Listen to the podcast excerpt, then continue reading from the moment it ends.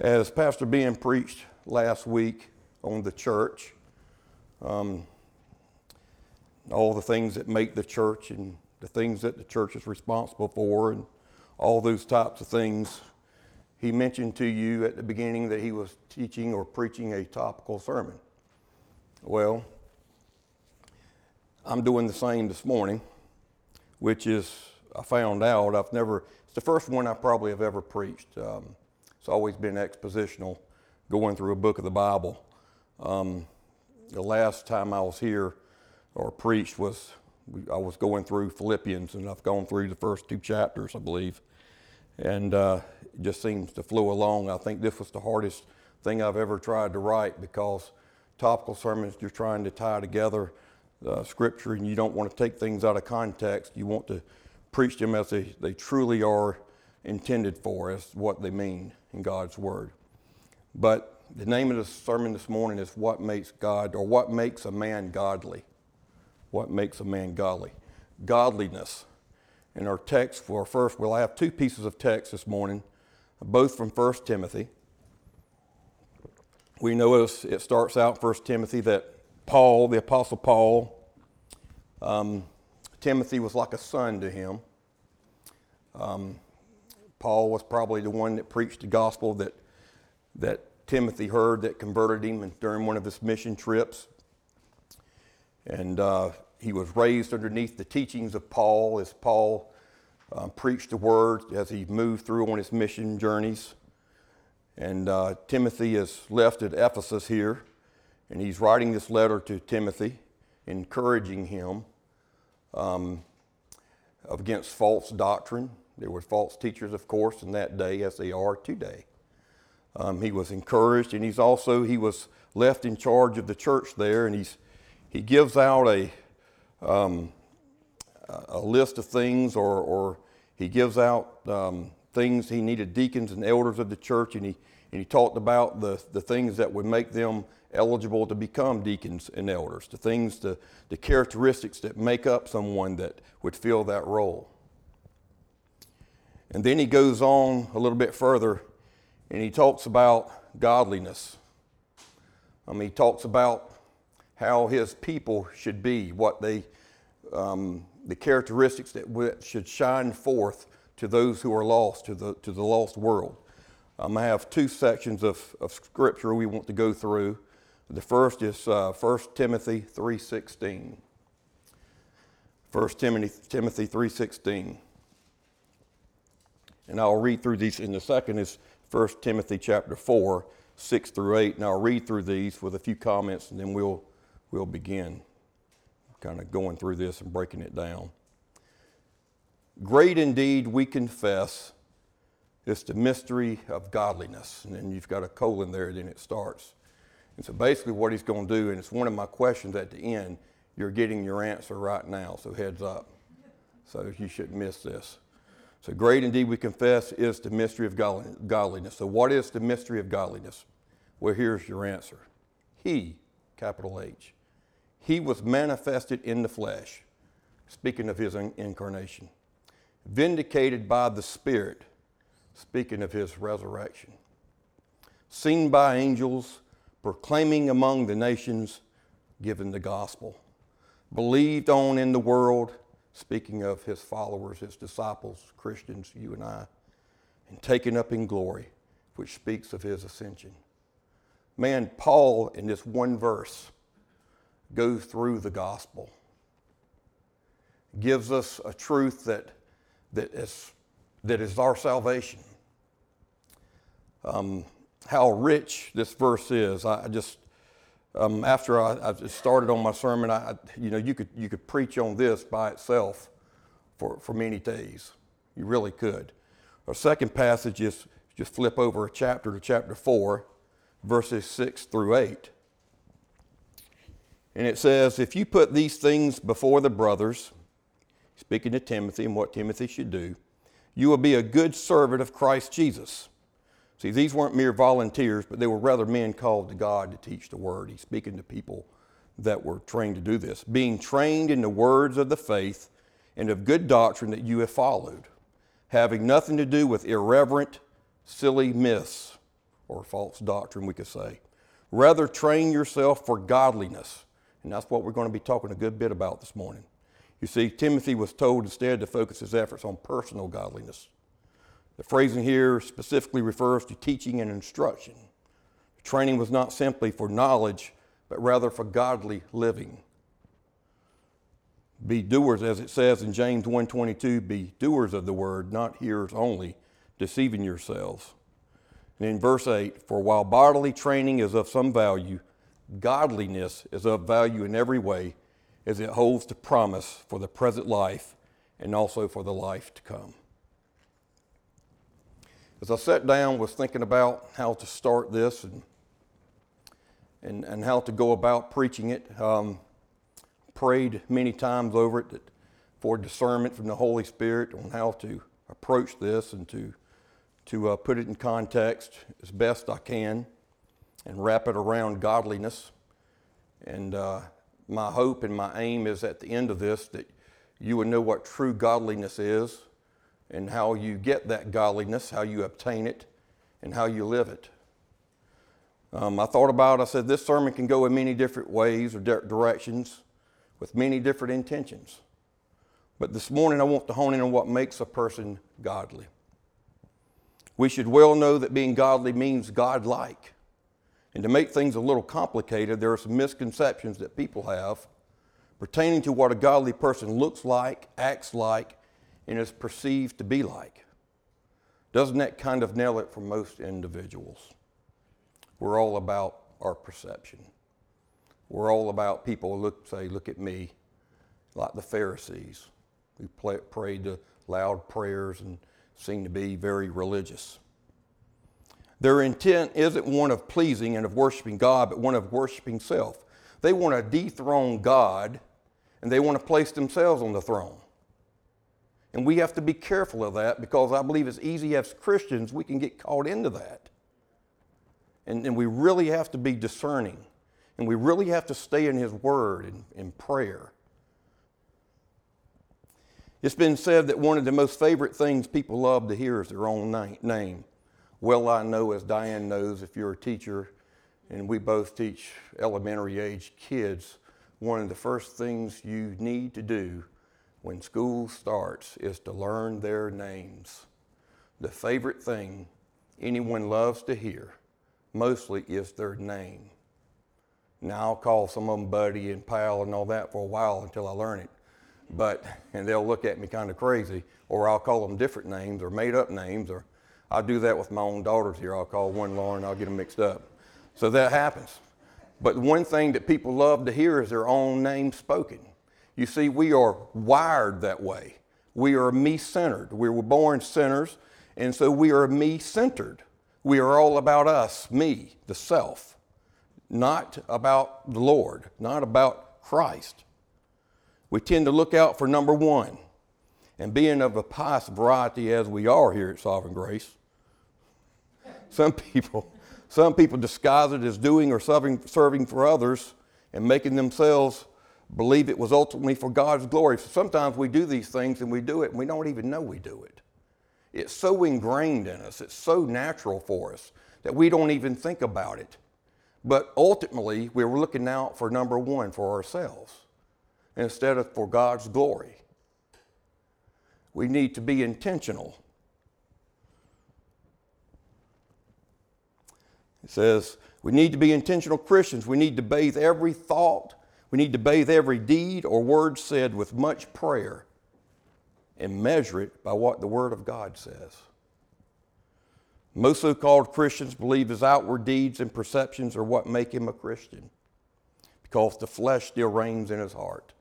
The flesh still reigns in our heart, but by the power of the Holy Spirit, we've been given a new birth. We have a new heart. And He gives us the power to resist temptation and to believe in Him and focus upon Him and live a life and obey His commandments so that others can see Him in us.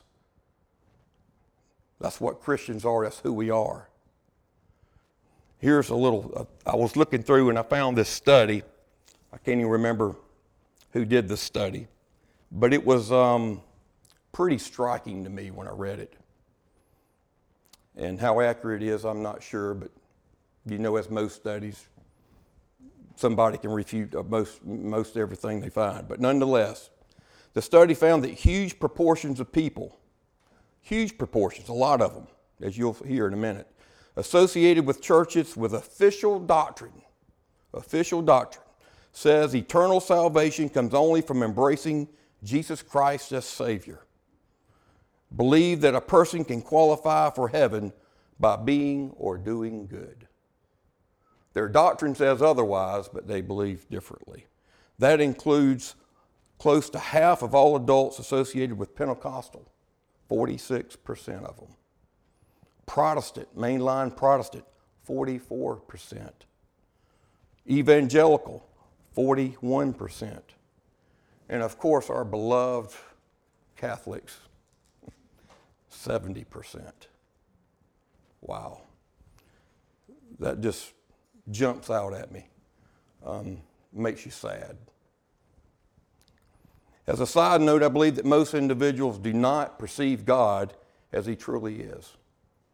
They do not see an omniscient, all knowing, an omnipotent, having infinite power, and an omnipresent God, He's everywhere at all times, who sustains the world with His very hand. We need to consider the fact that He knows our hearts, He knows our thoughts, and He knows what makes us do the things that we do. Romans 3 testifies to the fact that our hearts are evil. He says in verses 11 and 12, None is righteous, no, not one. No one understands, no one seeks for God. In verse 12, all have turned aside. Together they have become worthless. No one does good, not even one. I imagine Paul was thinking of Psalms 14, 1 through 3, when he wrote this, as it speaks and says the same thing in the Old Testament, in the Old Covenant. It's nothing new under the sun. They, the worldly do not understand it's even by His grace that unbelievers receive what I would call a common grace, such as shown in the very being of their existence, in our existence. The fact that the rain falls on the good and the bad, that He provides shelter for all, food, and so on. Most individuals believe they are good people that they do good deeds, and the fact that they attend church is enough for them to enter into the eternal paradise with God Almighty. What a shame and a false teaching that is. It's why the Pharisees had so many laws and traditions that had to be followed to belong to the family of God. I've read where the Pharisees had as many as they took the original 10, 10 commandments given to Moses, Mount Sinai. They took those 10 and turned them into 613 laws and things. I would say they would be a little bit legalistic, wouldn't you? It's only when the person's soul is effectually changed by the Holy Spirit. Yes. That leads a person to the all sufficient work of Jesus Christ to bring about justification and then henceforth sanctification. We are justified by the work of Jesus on the cross in his burial, resurrection, and ascension. Jesus paid the ransom that we owe as a sinner, that being of death, that allows his people, the church, to receive salvation. You see, all people receive a common grace. God holds this earth up by, by his hand, and at any second he could stop it. At any split second, everything could go away and, and all would be condemned. But he also have what I call a special or a particular grace in which he has called out a people to himself to be holy, to be set apart, to be godly, to walk in his word, to follow his commandments, to be as Jesus when he came to earth for those 33 years, to be obedient to his Father, even unto death. That's the model. That's who we attain to be like. Christ like. That's what a godly person is. See, I'm not as fancy as Bill and Ben with their tablets, iPads, and actually I tried it and I just couldn't follow it. It kind of mushed everything together. I've got to practice on that. I'm in training under Bill and Ben in my efforts. They're training me. Second piece of description, uh, scripture that I want us to look at, and it's kind of lengthy, but bear with me. I don't think you can ever go wrong by reading scripture, church. You may want to turn there. I'm sure it'll be on the screen behind me, maybe Ephesians 2, verses 1 through 10. It's kind of a lengthy uh, piece of scripture. So we'll get started. Therefore, we know it's the person and work of Jesus Christ who has provided the necessary provisions for one to become a disciple of Jesus Christ. In other words, it's nothing we can do, it's not of us, it's of Christ Jesus. And you were dead in the trespasses and sins in which you once walked. We were born dead in sin. I mean dead, I don't mean half alive, in a coma, sickly, in hospital. No, you were born dead. Spiritually, completely, totally dead. Amen. Okay? And in verse 2, in which you once walked following the course of this world, without Christ, without the Holy Spirit, that's what you would be doing, following the course of this world, worshiping idols, doing all the things the pagans do. Following the prince of the power of the air, the spirit that is now at work in the sons of disobedience. Man, aren't you glad that Christ saved you, that He chose you before the beginning of time as the elect, as the ones to be His children, to be the bride of Christ? I can't understand it. I can't fathom it. I can't wrap my arms around it. Why me? because there's nothing special about me in any sort of way. Nothing. I wasn't born with anything any more special than anybody else in this room and in the world. God did the work, He chose me, and He chose you, the church. Verse 4 But God, being rich in mercy, because of the great love with which He loved us, and that's another trait of being godly, is being one that loves. Even when we were dead in our trespasses, made us alive together with Christ. By grace you have been saved. And what does that mean, grace? It's a gift. It's not of works. You didn't do anything, He gave it to you. He saved you. You didn't save yourself. Verse 6 and raised us up with Him and seated us with Him in the heavenly places in Christ Jesus. So that in the coming ages He might show the immeasurable riches of His grace and kindness toward us in Christ Jesus. For by grace you have been saved through faith, and this is not your own doing. It's not because you're good. It's not because you're you do good deeds and you, you look you have a perception among people as being holy and godly and religious. Doesn't have anything to do with that. It's because the work that Jesus did upon the cross that washed away your sins, his blood shed, as we're going to uh, have the Lord's table this morning, it's what it represents. It's, it's the shedding of blood of Jesus. It's remembrance of what he did upon the cross.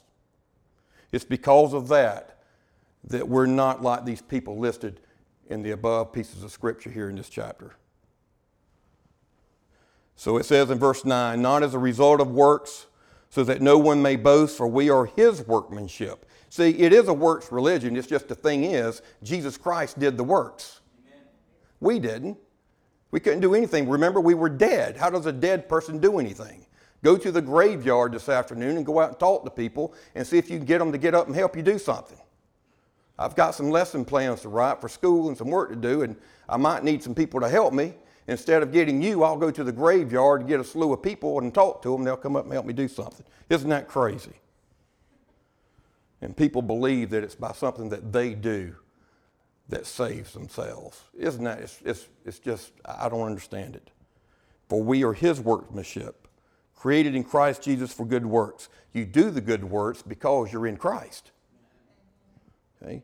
which God prepared beforehand that we should walk in them. So, so far we've established that it's the work of God, Jesus Christ, and the Holy Spirit by which we receive salvation from this body of sin.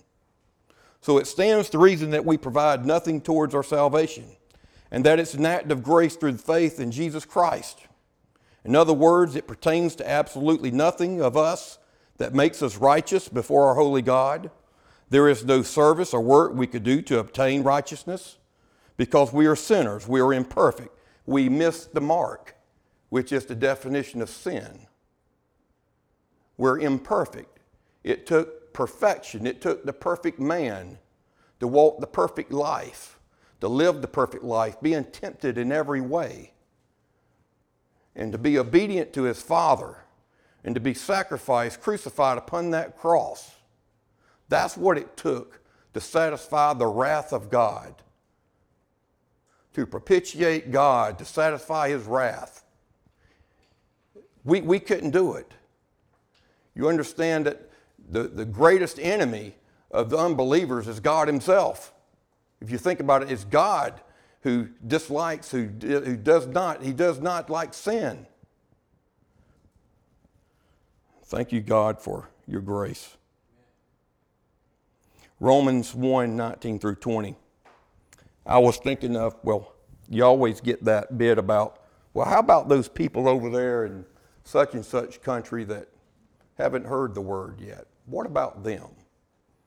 You know, were they held accountable? Or are they just ushered into the kingdom of God, even though they're worshiping the sun and the moon and all these things? Are they holy? Are they set apart?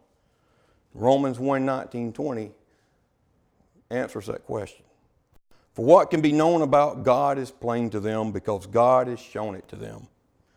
For his invisible attributes, namely his eternal power, divine nature, have been clearly perceived ever since the creation of the world, and the things that have been made so that they are without excuse. In other words, what they did was they worshiped the created instead of the creator. They worshiped idols and had silly superstitions. And believe it or not, we're, we're reading this, and Paul wrote this many years ago, obviously. But it's the same today. People do the same thing. But as a Christian, as the church, us, a follower of Christ, one who has been quickened to life by the power of the Holy Spirit, we are to be holy. We are to be set apart and godly in our thoughts and actions. And there ends my introduction. Y'all ready? I have four points that I want to go through with you. And the first is discussing the meaning of godliness a little bit more in depth. What is the meaning of godliness? Naturally, it means to be like God or to be Christ like. That's our sanctification. Once we're, we're justified once, and just, just like that, and then the rest of our lives, we are sanctified. We are to read His Word and to come into knowledge of His Word and, and live His Word, and we're to become more mature. We, as Paul puts it, that some were on milk and then they, they didn't understand the Scriptures and they should have. They couldn't be fed meat because they were too immature. We're to grow from that. We're to become mature in Christ. And how do you do that? By reading His Word, by sitting under the preaching of the Word every Sunday, and every chance you get by reading of the Word and your, your time that you may spend doing other things. We need to spend more time reading His Word and studying His Word, meditating upon His Word, praying on His Word. And not only that, but being obedient to it, then, then carrying it out. So that can, do people, when they look at you, do they see Christ? Or do they just see any old Joe walking down the street? Now, we're not to have this fake piousness about us that, you know, look at me, but I believe a true Christian can be discerned by other individuals. They know there's something different about you. So the answer is through His holy word. The person and character of God is very prominent throughout the pages of Holy Writ. God's laws are spoken so plainly that even people not of faith understand this. Put as succinctly as possible, Jesus spoke of the laws that should, have be, should be of utmost importance. He took those 10 and those 613 that the Pharisees came up with and all the things, and he condensed them down into two. And you know the two, it's in Matthew chapter 22, 36 through 40. He was asked by the Pharisees, Teacher, which is the greatest commandment in the law? And Jesus says, You shall love the Lord your God with all your heart, with all your soul, with all your mind. Who in here does that? I can't completely say I do that. But our aim, our intentions, our strivings, our hearts should be set towards that each and every day. Because each and every day that you wake up, it's by the grace of God. And each and every day that you're able to do anything is by His grace. And then he says, the second that's the first commandment. And then a second is like it you shall love your neighbor as yourself. On these two commandments depend all the law and the prophets. Think of that. Love your neighbor as yourself. Remember, I started off uh, telling you that we are all about number one most of the time. We, we seek what benefits us, but we're to love our neighbor as ourselves. You see, if you do these two commandments, if you hold to them, those other 10 will take care of themselves. Now, are we perfect in doing this? No, we're not. We still have sin.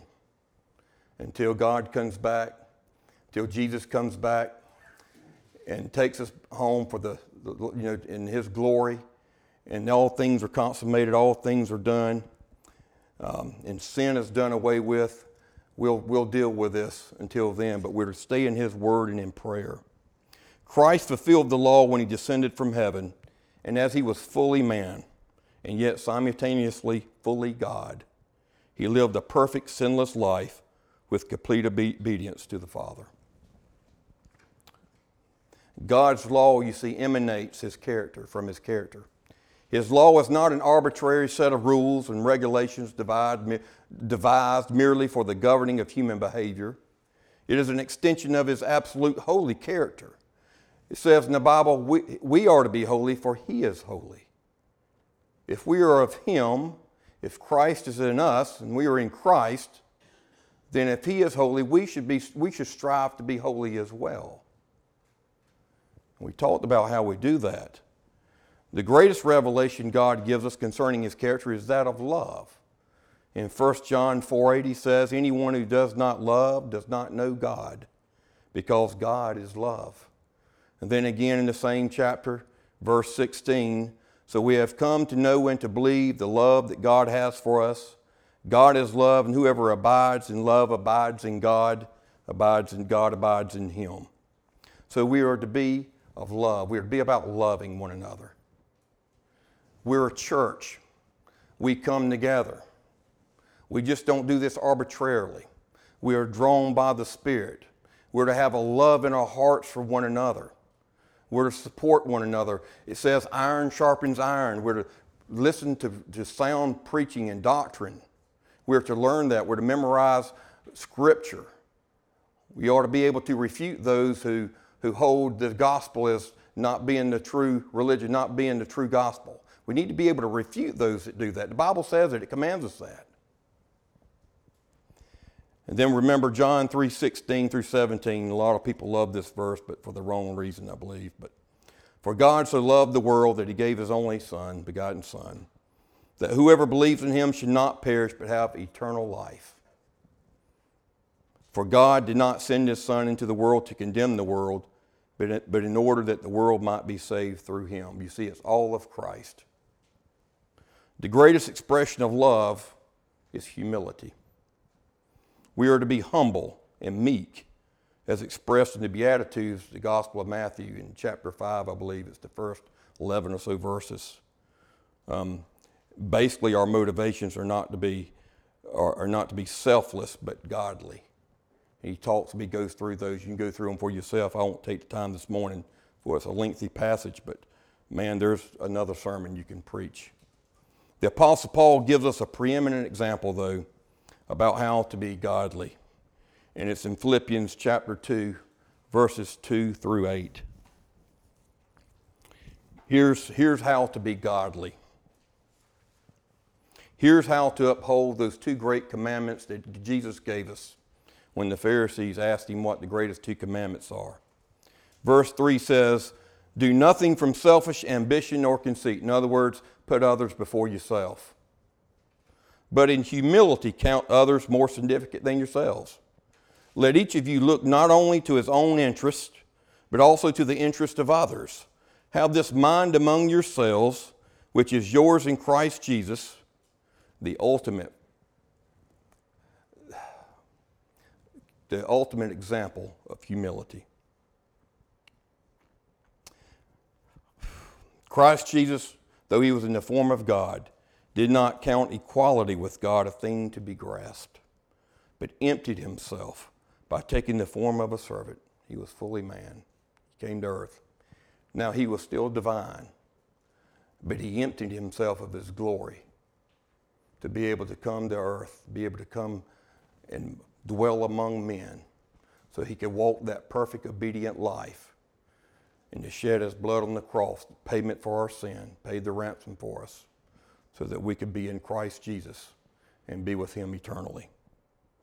In verse 8, and being found in human form, he humbled himself by becoming obedient to the point of death, even death on a cross. To say it a different way, the meaning of true godliness is to be pure and holy, to be set apart for the glory of God Almighty. So, first point, what it means to be godly. Point two is what it means by in we read the first uh, verse or, or 1 Timothy 3.16. I'll read it again, and it's to answer that question. I gave you the answer earlier, so we shouldn't miss this one. But in his letter to Timothy, Paul refers to the entire spectrum of salvation as the mysteries of godliness. He says, Great indeed, we confess, is the mystery of godliness. He, Jesus Christ, manifested in the flesh, vindicated by the Spirit, seen by angels, proclaimed among nations, believed on in the world, and taken up in glory. The gospel. So the mysteries of God, godliness is whom? Is what? Is whom? Is Jesus Christ Himself.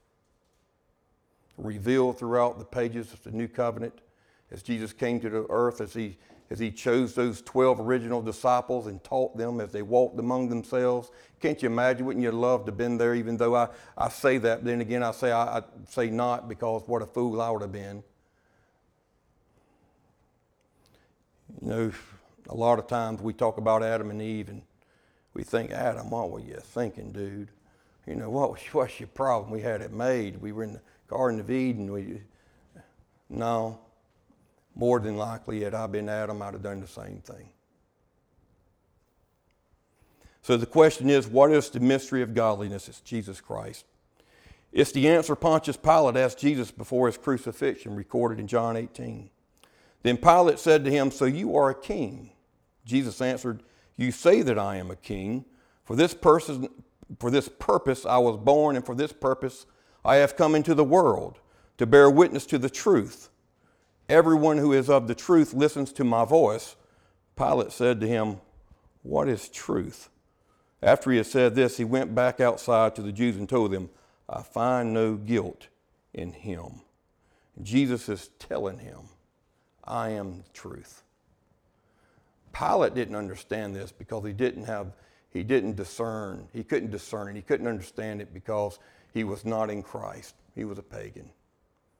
You see, we have to have the indwelling Holy Spirit to make these things clear to us, to open our hearts to His Word, to quicken us to life.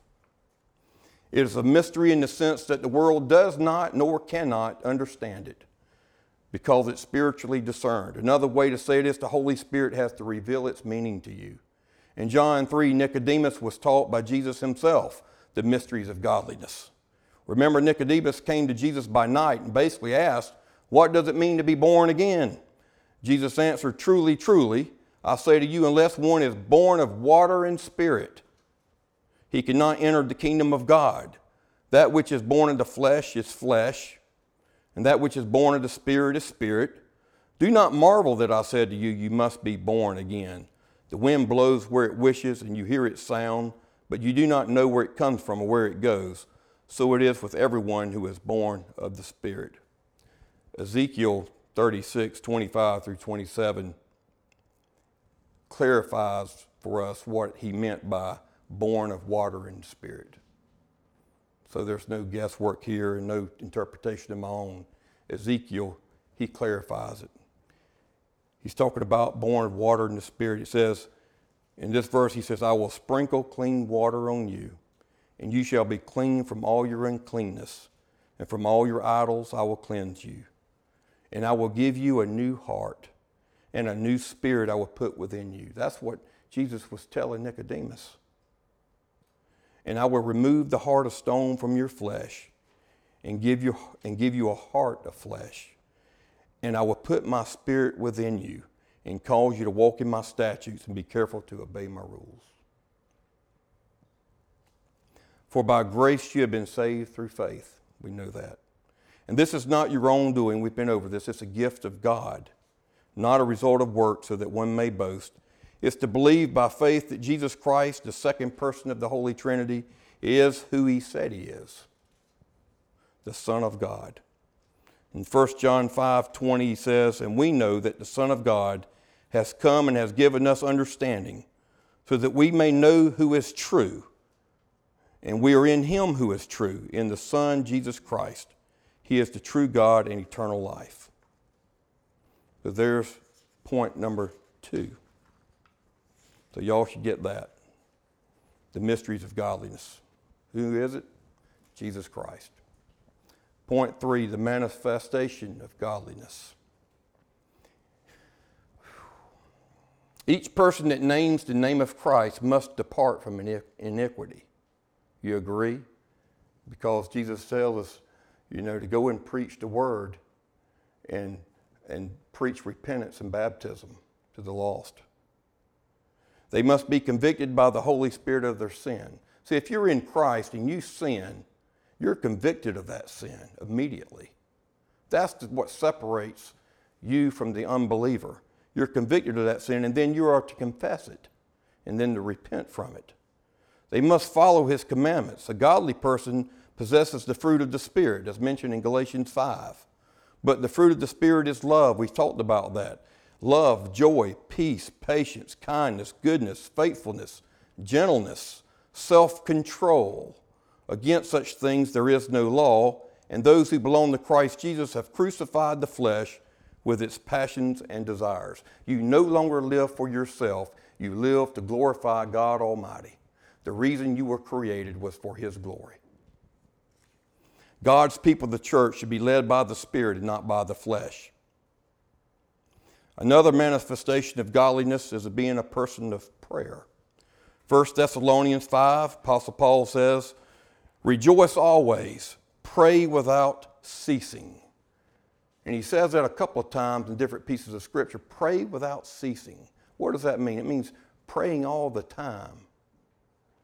You know, you could, a lot of times when I'm, I'm at work or I'm somewhere and I'm in a difficult spot or maybe in a, in a good spot, but I'm always in prayer with God and communication, thanking Him if it's, if it's something good, thanking Him for His grace and the gifts that He's given me, but also in prayer to give me strength to get through the hard times. He doesn't necessarily just take them away. Remember the Apostle Paul, who prayed, he said, you know, he had the thorn in the flesh, and he prayed that God would take them from him.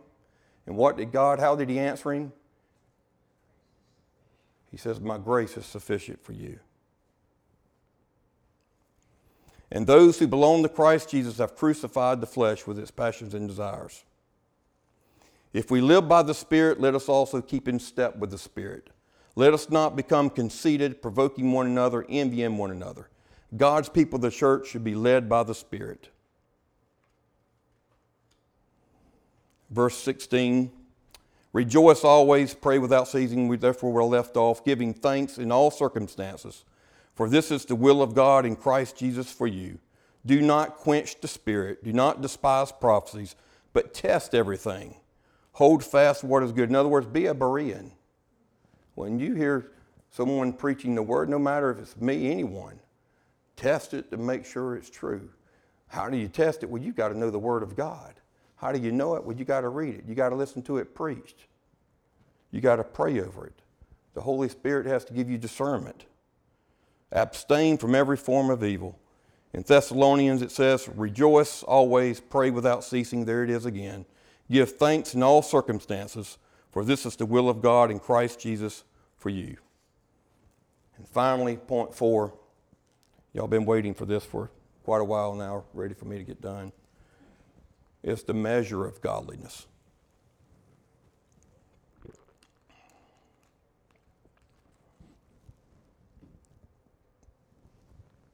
even though the Christian life is one of godliness, it's not a perfect godlikeness. We're not perfect. We do not measure up completely, which means some may measure up more while others may measure up less. I'm no Apostle Paul, nor am I Dick Bill. I told him last Sunday I had to call him out on something. I did. Finally got him. which means some may measure it more than others. We are to grow in the grace and knowledge of Jesus Christ, and this includes the area of holiness. In 2 Peter, he says, And besides all this, giving all diligence, add to your faith virtue, and virtue knowledge, and knowledge temperance, and to temperance patience, and to patience godliness, and to godliness brotherly kindness, and to brotherly kindness charity. For if, you, for if these things be in you and abound, they make you that ye shall neither be barren nor unfruitful in the knowledge of our Lord Jesus Christ. But he that lacketh these things is blind as Paul was on that road to Damascus. Before he met Jesus on that road in that shining light, he was blind. He was blinded. He couldn't see. The scales were over his eyes. Jesus took them away and gave him eyes to see with and gave him ears to hear with. And what great wonders Paul did for the church, for, for Christ, as he traveled, as he, he changed about face, didn't he? 180 degrees, completely turn around. What a different man he was. Remember, this is the same person this Paul I'm talking about, Apostle Paul, who stood there at the stoning of Stephen and approved of it. This is the same man. God has the power to change people. The Holy Spirit can quicken you to life and make you a totally different per- person. There is forgiveness of sin. We have to ask for it. So you should be growing to be more like Christ every day. The attentions of your actions should be to magnify the name of Jesus Christ. We all have different gifts given of God in order to serve Him, so we're to use those gifts in His glory, and that's in 1 Corinthians 12. And there's not a sermon that's complete, and I've heard many sermons in the day, and they left this out, so it's not they're not complete sermons. I'm sorry, Pastor Bill, Ben, whomever else.